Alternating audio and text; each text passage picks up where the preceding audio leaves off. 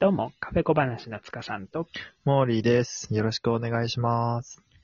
よろしくお願いします。はいはい。はい、えー、じゃあ今日はね、あの、よくね、あの、サークルのメンバーとも話すんだけど、うんうん。やっぱりカフェと言ったら、あの、コーヒーと紅茶っていうのがね、あの、うんうんまずこの二大勢力っていうか、うん。ね、あの、感じだと思うんだけど、はいはい。やっぱりコーヒー派と紅茶派って結構分かれるんだよね。うん。そうだうね。ん。モーリーはどっち派？うーん、俺はどっちも好きだけど、よく飲むのは、うんうんうん結構コーヒー頼むこと多いかな。ああ、なるほど。コーヒー派。うん。うん、僕はね、えっ、と、紅茶派なんだよね。なるほど。うん、じゃあちょっと、それぞれね、あの、トークしていこうか。うんうん。うん。コーヒー派っていうことなんだけど、うんうん。結構、いろんなの飲む感じかな？そうだね。コーヒー割と、まあ、カフェに行ったら、大体まあ頼むから、まあ、いろんなところで飲んできたとは思うんだよね。うんうんうんうん。まあ、お店で、例えばね、その、どこどこさんとか選べたりするところももちろんあるし、うんね。そうそうそうそう、うん。結構産地によって風味とか、あと味わいとか、うんうそういうのが変わってきたりするから、うんうん。うん。結構そういうので、こう、お店の人とやりとりしながら、なんかどういうのがいいかなとか選んだり、うん。まああとは、ブレンドっていうのがあるじゃん、コーヒーって。そうだね、いろいろね、そうそうそうそう。品種を混ぜたりとかね。うん。そのお店ならではの当店のブレンドみたいのがあるとさ、うんどういうコーヒーをブレンドして、ね、出してくれるのかなっていうのも、うん。うん。ちょっとそのお店のテイストがね、分かったりするから、うん。そういう意味でちょっと、楽しみだよね。そうそう、ちょっと特徴があったりするからさ、う。うんうんううん。ん、ブレンドを頼んだりとか、するかな。ああ、なるほどね。いろいろ入り方もね、うん。浅入り深入りとかね、いろいろあるからね。そうそうそうそう。結構ね、俺の場合だと香りが高いやつだったりとか、あとはねあー、クリアなやつが好きかな。おー、なるほど。うん、うん。えー、結構キリマンジャロとか、うんうんうんそういうコーー。ヒーのやつは、割とね、こう、すっきりしてたりとか、結構クリアな感じ。うん。どっちかっていうと、こう、シャープというか、なんて言うんだろうね。そんな香りが多い気がするかな。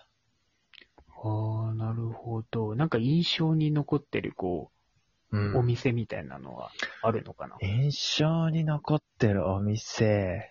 まあ、いろんなコーヒー屋さん行くと、結構ね、選べたりするお店とかは面白かったりするよね。うん。うん。そうだよね。味が全然違ったりすうんるもんね。うんうん。で、なんか、お店によっては、その、味の分布表みたいな、その、うん。なんかフロー、なんかあ。チャートみたいなのがあっうんて、うんうん。これ香り高いよとか、これは苦味強いよとか、これはこう、うん。結構スッキリしてて、こう、香りも華やかですよとか、そういうの見たりしてると、うん。うん、面白いから、そういうのがある店に行ったりとかね、して、ああ、なるほど。そうそう、今日はこっち頼んでみようかなとか、うんうんう。うんん、選んだりするのも楽しいね。うん。そうだね。いっぱいね、お店があるからね。うん、結構選べたりするお店もね、ちょっと増えてきて。前にね、うん、あの、二人で武蔵小杉かなんかに行った、あのー個人店のお店なんかも、うん、うん。いろいろ説明書きとかね、そうそうそうね。で、チェーン店でももちろん出てるし、個人経営うんうんうんうんでそのコーヒーにね、情熱を注いでる個人店っていうのもさ、すごくうんこうこだわりを感じて、いいコーヒーをね、こう提供してくれることもあるわけだから、うんうん結構そういううん。お店の特徴もあって面白いなと思ったりするね。ああ、焙煎をね、直接、あの、お店の中でしてるところもああ、るもんね。そうそうそうそう。そうやってこだわってね、豆の焙煎方法だとか、あとはね、うんどういう温度でこうコーヒーを入れるとか、うんそういうのにも徹底的にこだわってるお店なんか行くと、うん。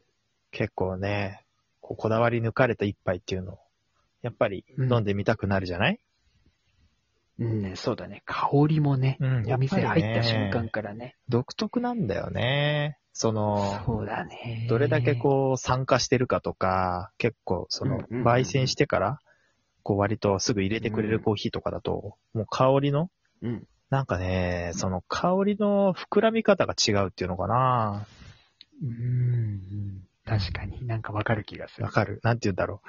その、うん。ね、よくあるコンビニのあのね、コーヒーも美味しいんだけど、なんかね、そことはちょっと違うようなね、そうだね。うん、香りを楽しめる。こう、なんて言うんだろう。2D みたいなのが、こう、より 3D みたいになって、立体的にこう、うんうんうん膨らんでいくような、そんな感覚があるね。うんうんなるほど。うん。奥が深い世界でございますよ。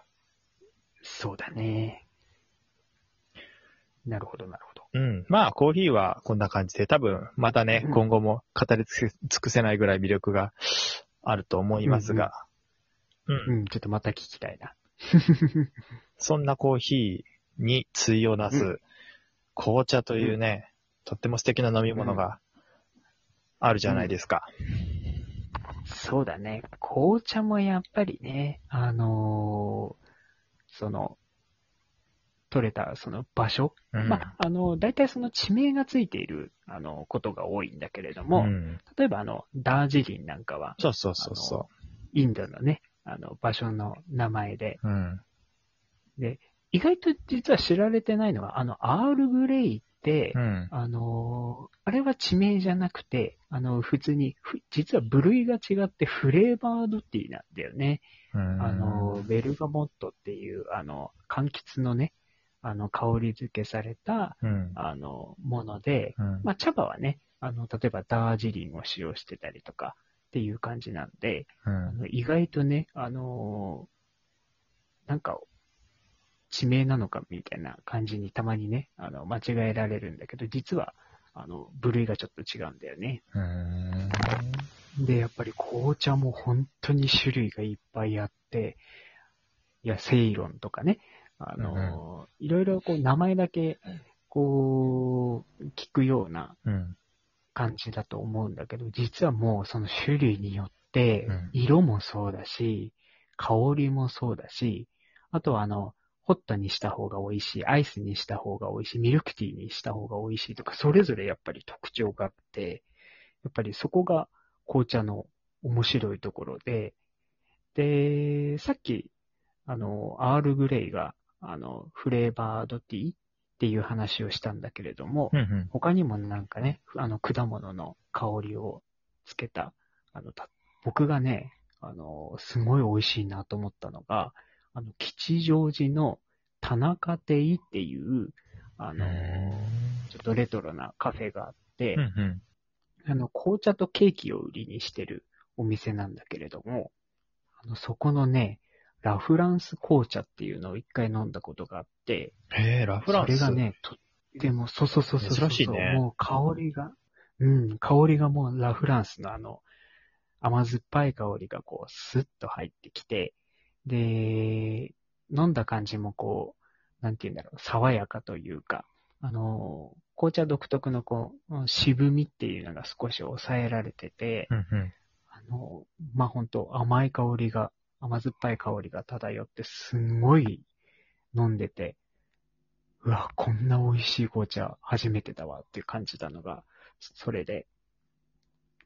だから結構フレーバードティーっていうのも結構おすすめで、例えばね、あの、ピーチだったり、マンゴーだったり、まあ、あの、マスカットだったり、いろんなものがあると思うんだけども、あの、その田中亭っていうお店はいろんなフレーバーの紅茶が取り揃えてあるんで、あの、本当に、で、しかもアイスホットってものによってね、選べるんで、もうとってもおすすめなので、ちょっと、そこのお店の紅茶をこう飲み尽くせば、紅茶のことをもっといろいろ詳しくなれるんじゃないかなって思うぐらい、とっても素敵な場所です。うん。飲んでみたいなちょっと。ね、制覇してみたいなと思って。ちょっとワクワクするよね。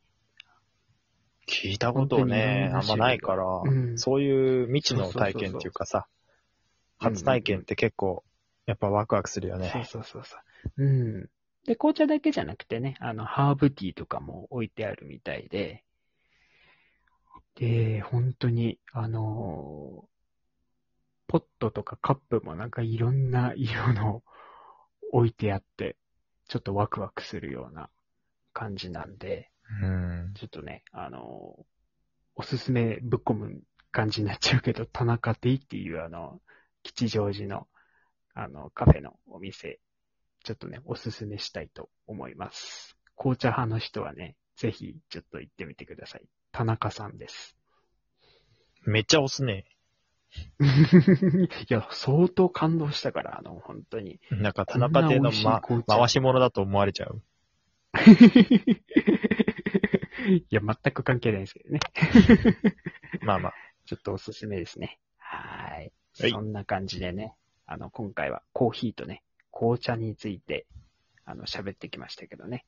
今度ね、あの、じ、あの、機会があったら、ハーブティーの話とかね、あの、そういうこともね、深く喋っていきたいなと思います。なんかもうちょっとね、深掘りして話せそうなテーマだよね。そうだね。あの、うんパンケーキとかね、ケーキとかね、あの、食べ物系でもね、いいかもしれないね。うん。はいまたどっかでね、やろうと思いますが。はーい。じゃあそれでは今日は、スカさんと、モーリーでした。